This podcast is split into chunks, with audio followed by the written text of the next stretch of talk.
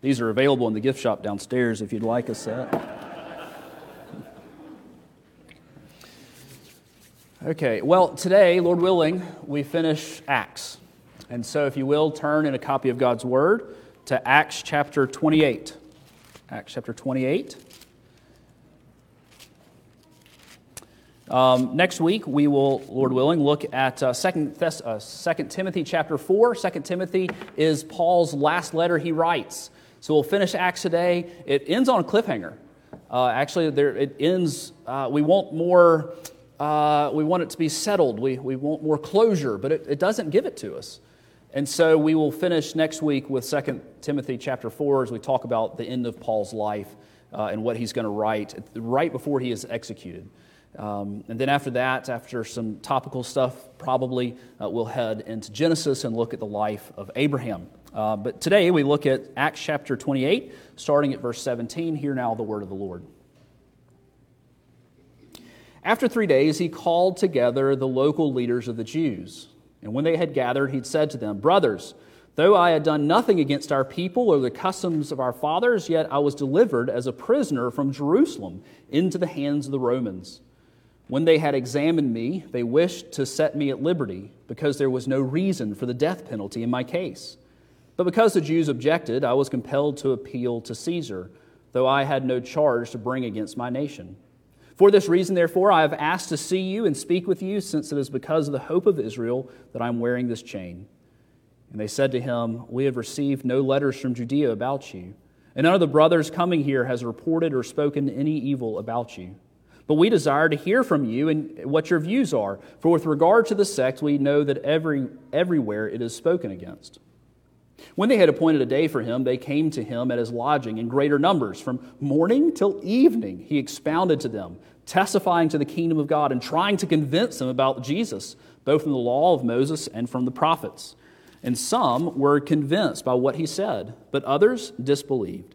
And disagreeing among themselves, they departed after Paul had made one statement. "The Holy Spirit was right in saying to your fathers through Isaiah the prophet, 'Go to this people and say, you will indeed hear, but never understand. You will indeed see, but never perceive. For this people's heart has grown dull, and with their ears they can barely hear, and their eyes they have closed, lest they should see with their eyes and hear with their ears and understand with their heart and turn, and I would heal them. Therefore, let it be known to you that this salvation of God has been sent to the Gentiles. They will listen.' He lived there two whole years at his own expense and welcomed all who came to him, proclaiming the kingdom of God and teaching about the Lord Jesus Christ with all boldness and without hindrance." This is the word of the Lord. Thanks be to God. Let's pray. Our Father and our God, we need your word, and we're thankful for the gift of it. Would you, O Lord, please, by your Holy Spirit, grant us unction and anointing. Help us by your Holy Spirit. We ask these things in the name of Christ. Amen. After the Second World War was over, uh, the Allies held a series of war crime tribunals to prosecute those who had done unspeakable things. There was a series in Japan. In fact, um, Mister Burt Campbell uh, was one who guarded Uh, the, the prisoners in those trials in Japan. Uh, but there was another set in Nuremberg, uh, Germany. And in Nuremberg, Germany, there was a very fervent American chaplain who had been appointed by the U S Army to minister to the souls of these exceedingly evil men. Very evil men.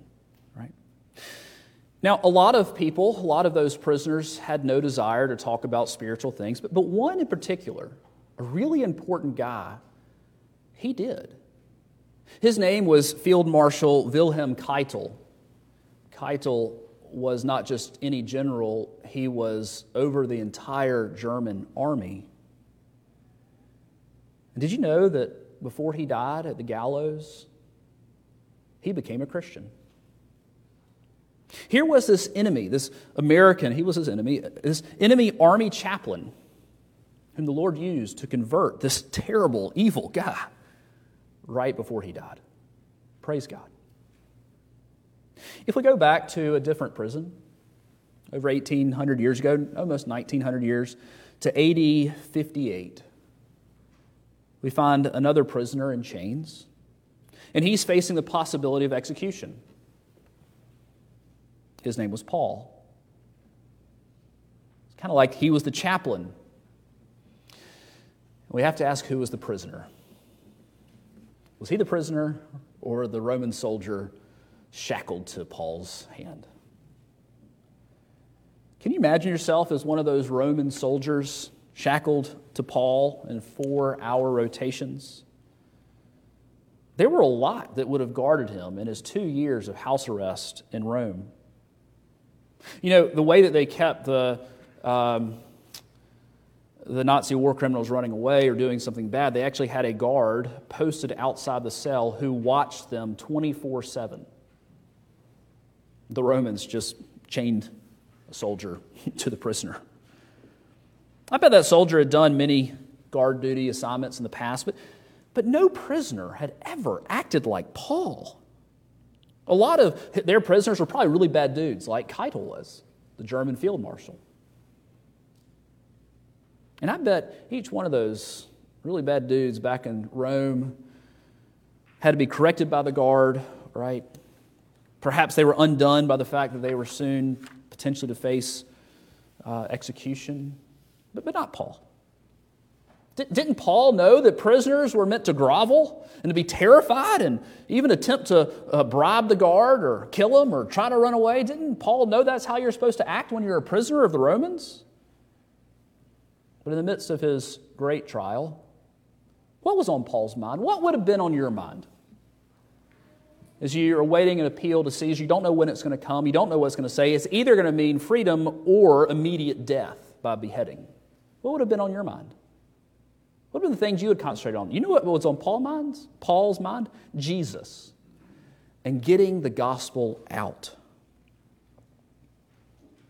I wonder, do we use our hard seasons, our trials? This was a hard season for Paul. We're not going to gloss over the fact this was a, a real um, struggle, right? Paul used his trial to minister to others. Do, I wonder, do we do that? See, Paul knew something that we often forget, that Jesus has won, and his church will continue to grow until he returns at the day of judgment. What was going on with Paul? Well, he's just arrived in Rome as a prisoner for the gospel. He made a pit stop, unscheduled for him at least, over in Malta after being shipwrecked, where God used him over a three-month period to bring revival to that uh, small island. But once the weather was right, his journey to Rome continued, and he's been a prisoner at this point two years already. He will spend another two years waiting his appeal before Caesar. The Jews in Jerusalem had tried to kill him several times. And so as a Roman citizen, he had used his right to appeal uh, to Caesar uh, in order basically to stay alive. And God used that to get him to Rome to testify about Jesus. You know, perhaps because he was a Roman citizen or because the centurion Julius, who had guarded him, vouched for him, Paul was not confined to the often Roman prisons, which was a good thing because most people died in those things. They're basically a pit, an open sewer, and they, they threw you down there, and if you had friends, they'd come feed you. And if you had enough food, you'd survive. If not, you'd die. It was a bad thing. So Paul was under house arrest in a rented home until he waited until Nero would hear him. But it wasn't as bad as it could have been. It was bad, but... Um, it would have been easy for Paul to be filled with self-pity, wouldn't it? To play the victim card, to stay reserved, or just simply be self-consumed. That's, that's often how I handle things when hard times come, don't, don't you? Luther called this navel gazing. Navel gazing, if you look at your belly, you can't look at anything else, right? You can't see anything else. You can't see Jesus, you can't see those around you. That's not how Paul acts here. Right? I mean, those, those poor soldiers, they didn't stand a chance. Where was his focus? It was on Jesus. To understand a little bit of Paul's perspective, turn with me to Second Timothy chapter two. Second Timothy chapter two, if you have a Bible, it's in your in the pew in front of you. And while you turn there to Second Timothy chapter two, verses eight through ten, let me say that Second Timothy, which we'll look at next week, is the last of Paul's letters written to Timothy while he was imprisoned at a later time. Paul's going to be released. And he's going to do some more ministry, and then he's going to be re-imprisoned in a Roman, uh, Roman jail, and this time in squalid conditions, basically in a hole in the ground, and he will be beheaded. And so Paul is writing his last letter that we have, Second Timothy, What's on his mind? What did he tell Timothy about his situation? Verse eight of Second Timothy chapter two. Remember Jesus Christ, risen from the dead, the offspring of David, as preached in my gospel, for which I am suffering, bound with the chains of a criminal. But the word of God is not bound. Therefore, I endure everything for the sake of the elect, that they may also attain the salvation that is in Christ Jesus with eternal glory. I love those words he starts out with. Remember, remember Jesus Christ. He was bound and he was suffering as a criminal in far worse situations than he is now in our text. But the Word of God was not bound, and he was still willing to endure this and more that the gospel might go out. When the U S Army approached um, Army Chaplain Henry uh, Gerecke about ministering to the war criminals facing trial, at first he was pretty hesitant. Wouldn't you be? Uh, Keitel had written, I mean, he had he had rubber-stamped Hitler's orders that would have involved the killing of at least eleven million people, uh, civilians, eleven million civilians. eleven million. That's what, over two times the population of our state. In fact, when they approached him, he had just visited one of the Nazi concentration camps and seen firsthand how all this happened. They came to him and said, hey, will you please come minister to these people? How easy it would have been to feel righteously indignant, to let them face the day of judgment without hearing the good news. We know that's the wrong attitude. But he had seen stuff. But this is what he would write later. The next few days I prayed harder than I ever had in my life. Slowly, the men at Nuremberg became to me just lost souls, whom I was being asked to help, if, as if never before, I could hate the sin but love the sinner.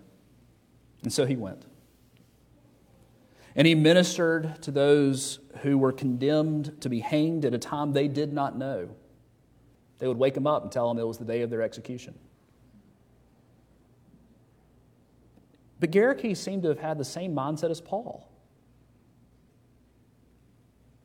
So what does Paul do when he gets to Rome? Well, in his missionary journeys, he first would go usually to the synagogue. Well, he would always go to the synagogue if there was one to preach to the Jew first and then to the Gentile. But he is what we'd call providentially hindered, right? There's this guard that's chained to him. He can't do that.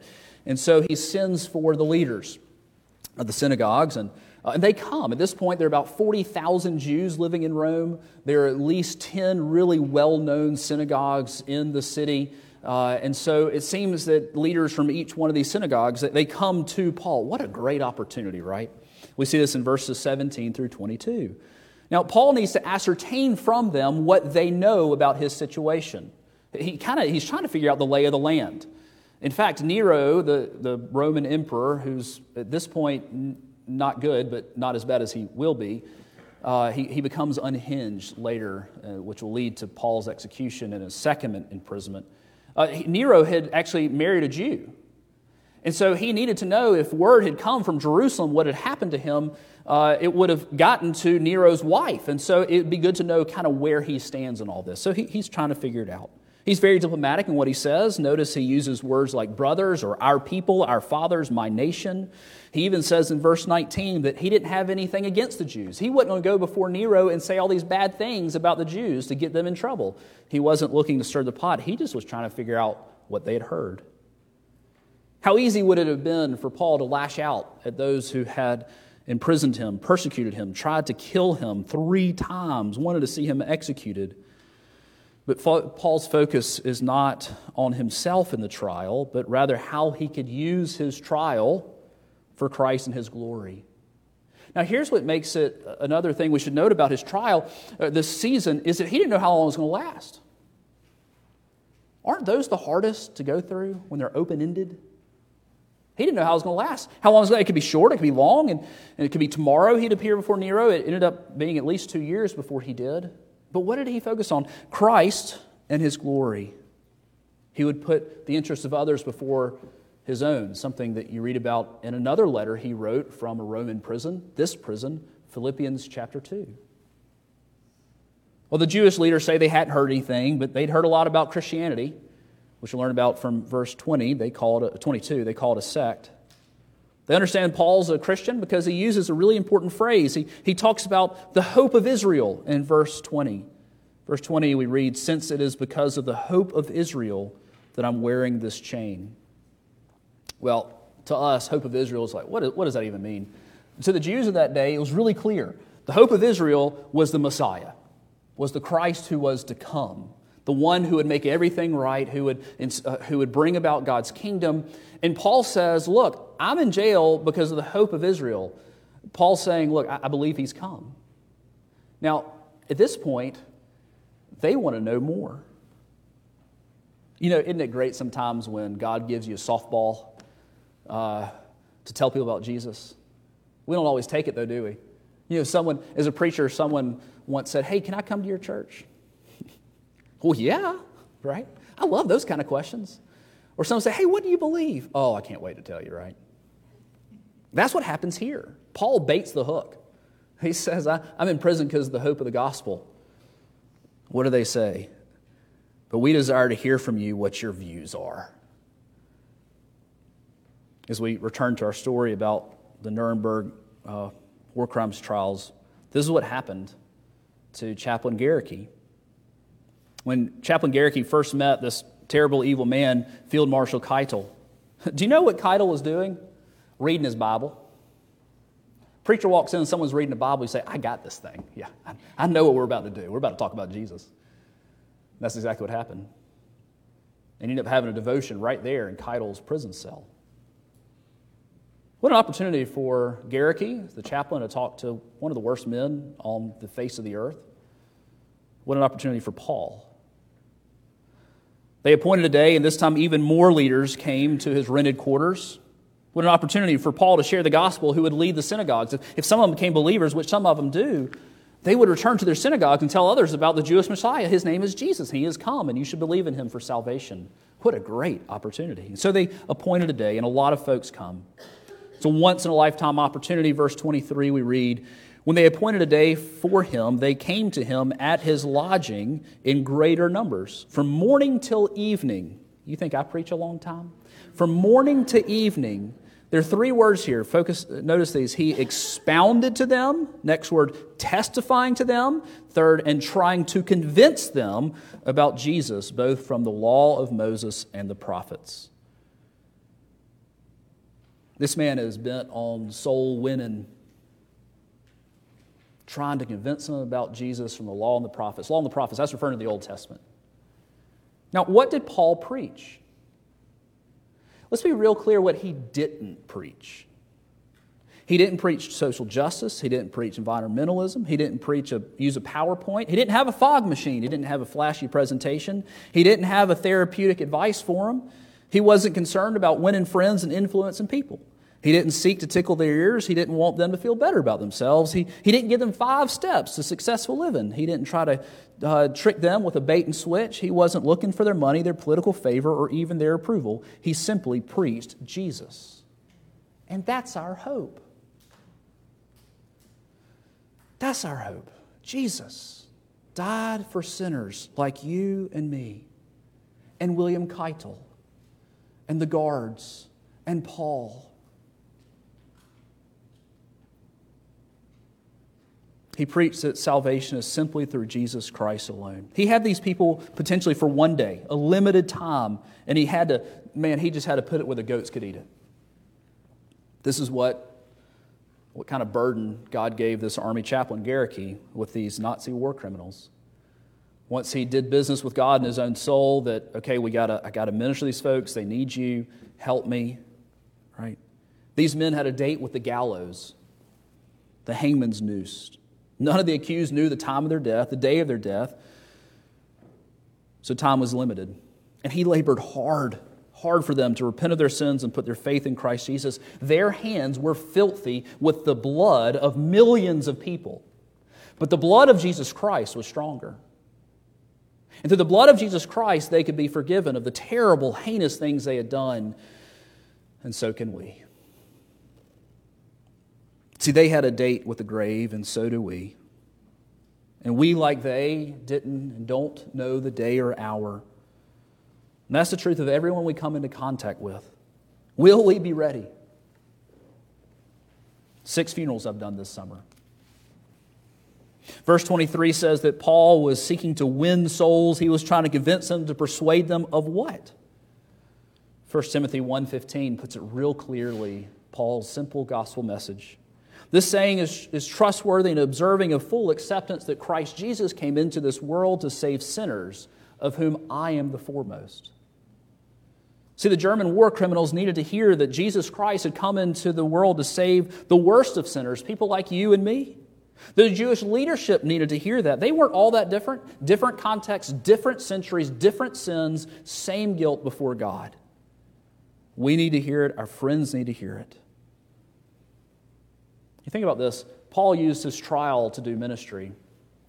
And so how many times do I say, man, when things calm down, I'm going to... When has life ever calmed down? It's called heaven, right? And I'm not there yet. And if we wait until there are no trials, no hardships, no distractions, then we will never tell others about the Lord. I'm really good at making excuses. Are you? I'm so good. What happens next? Verse twenty-four tells us, and some were convinced by what he said, Paul, and others disbelieved. There was revival right there when Paul was under house arrest. There he is, chained to the Roman guard. I wonder what the Roman guard was doing when Paul was gesticulating with his hands up and down and around, and that, that, that, that guard's arm was going with him. And as they changed from one guard to the next, four-hour shifts, several guards got to hear Paul. Maybe that guard became a Christian too. I don't know. But some of the Jewish leaders were persuaded, trusted in Christ for salvation. They were saved. Praise be to God. And that's what happened in Nuremberg as well. Chaplain Gerecke said in nineteen fifty-one, writing, he said, more than half, okay, I want you to hear that, more than half. How did we not know this by now? I, did, I never heard this before. More than half of the Nazis there, before going to the gallows, or their long imprisonment at Spandau, that was their bad prison they went to, asked God for forgiveness for their sins against Him and humanity and returned to the Christian faiths of their forebears. Now, this chaplain was a strong, conservative, evangelical. So when he says half of them became Christians, he's not just trying to pad the numbers. One of them was Field Marshal Wilhelm Keitel, who had on his hands the blood of millions. He broke down once, crying in his cell, confessing his,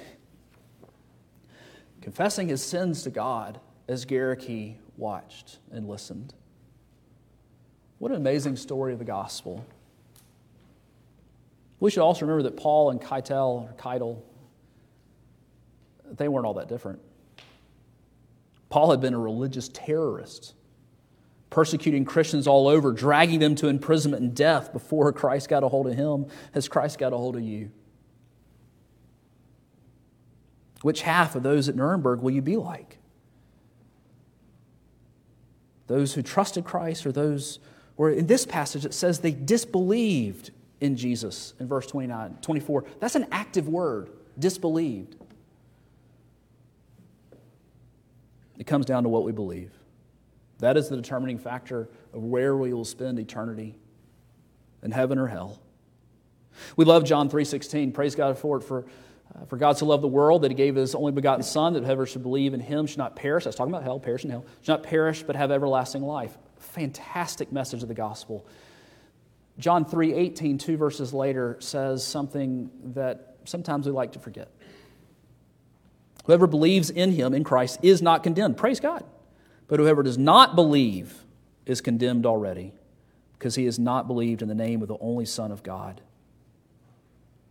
The Holy Spirit must make us born again if we are to believe. And that's what happened to so many of those Jews there in Paul's uh, house arrest, in, in his house. And that's what happened to so many of those Nazi war criminals, even Keitel, who still was executed for his tr- just atrocities. But upon his death, he was ushered immediately into the presence of God. Not because he was a good guy. History will tell you he was not, not a good guy. but neither you and I. He was ushered into the presence of God. Jesus came and got him, his dear beloved son, Wilhelm Keitel, because he had been covered in the blood of Jesus. Well, the next day, break, the break, day breaks up, and with Paul and a bunch of, bunch of them are arguing against each other. Uh, and it all comes down to something that Paul says in verses twenty-six to twenty-eight, where he's going to quote Isaiah chapter six, uh, passing judgment upon them. Because of their disbelief in God, they had hardened their hearts against God. And now Paul, using Isaiah, says that, you know what? You're hearing, but you don't hear. Right? Verse twenty-six, you will indeed hear, but never understand. You will indeed see, but never perceive. Did you know hearing the Word of God always has one impact or the other upon the hearer? Either it draws you closer to Jesus or further away from Jesus. It's a dangerous thing to preach, to sit under the preaching of God's Word. It's going to have an impact, one way or the other. Not all those who met with Chaplain Gerecke became Christians. Many went to their deaths condemned not just by the law of man, but also the law of God. One of them was Reichsmarshal Hermann Goering, who was second in power only to Hitler. He was a really bad dude. Did you know he pretended for a while? He would go to the chapel services, and he'd say all the right things. Then later he would tell one of the other guards, yeah, I'm just going to get out of my cell. He did the pretending religious thing. There's so much of that in our culture, isn't there? And he died. Well, Paul would spend the next two years under house arrest at his own expense, chained to a Roman soldier twenty-four hours a day. But while he was chained, the gospel was not. It was not bound. He preached with all boldness, and I love this text. It says, without hindrance. He was chained to a Roman guard the whole time, and yet he preached without hindrance. We know that Paul had an amazing impact, an amazing ministry there, as we talked about with the, with the youngins, that the whole imperial guard, the whole imperial guard, those guards left and told other guards about it. There's this really crazy dude, and all he keeps talking about is this guy who died for our sins and then rose on the third day. I can't believe it. I can't wait to go back tomorrow. Did you know that Jesus and his church win? So it's so hard to remember this, right?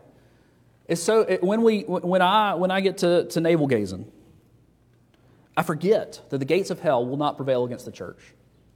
I forget that in the midst of, of all the turmoil of living in our century, with things changing, with raising kids, with having a job, with, with having, um, you know, I mean, going through relationships, we have so many things to distract us. We forget the big picture that Jesus has and will win, and the church is going forth. When we read in Matthew sixteen that the gates of hell will not prevail against the church, it's not talking about hell coming at the church. It's that the church going towards the, uh, the people of hell. It's talking about the gospel going forth throughout the world. Sometimes it takes the blood of martyrs. Sometimes it takes people like Paul in prison. The church father once said, the seed of the church is the blood of the martyrs. The big picture is that Jesus wins. And sometimes it's hard to forget that, hard to remember that rather in our in our culture. As you know, modern evangelicalism in America is, is uh, has some troubles, right? As people move away from the, the Word of God. But, but let me tell you about people in Africa, in Asia, in South America, who are becoming Christians by the thousands each day. In just one country, the country of Uganda, in the Presbyterian Church of Uganda, more people become believers in a day than they do in our denomination in a year. It's not good for us. It's great for them. People are becoming Christians in droves. People are being added to the rolls of God's people daily. There's power in the message of the gospel of Christ, not just overseas, but here in Bruton, Alabama, in your life. Do you know this? Has Jesus gotten a hold of you? For the believers, let me tell you, I'm going to close by introducing also our final hymn, which is called Facing a Task Unfinished. We've sung it before at a missions conference. And it's talking about missions, that we face a task unfinished. Acts ends abruptly, right? It just ends. There's no closure. And that's because the story is not finished. Jesus hadn't come back yet. And we're about, we are to be about his business, about his mission of seeing men and women, boys and girls coming to know Jesus and having their eternities changed forever. That's our business. As we live in all the spheres of home, of work, of life, of play, wherever we are. See, Paul was used by God to reach prison guards, to reach these Jews. And then God used Gerecke to save these terrible Nazis. May the Lord use us and Bruton through your ministry. Let's pray. Father, we thank you for the good news of Jesus.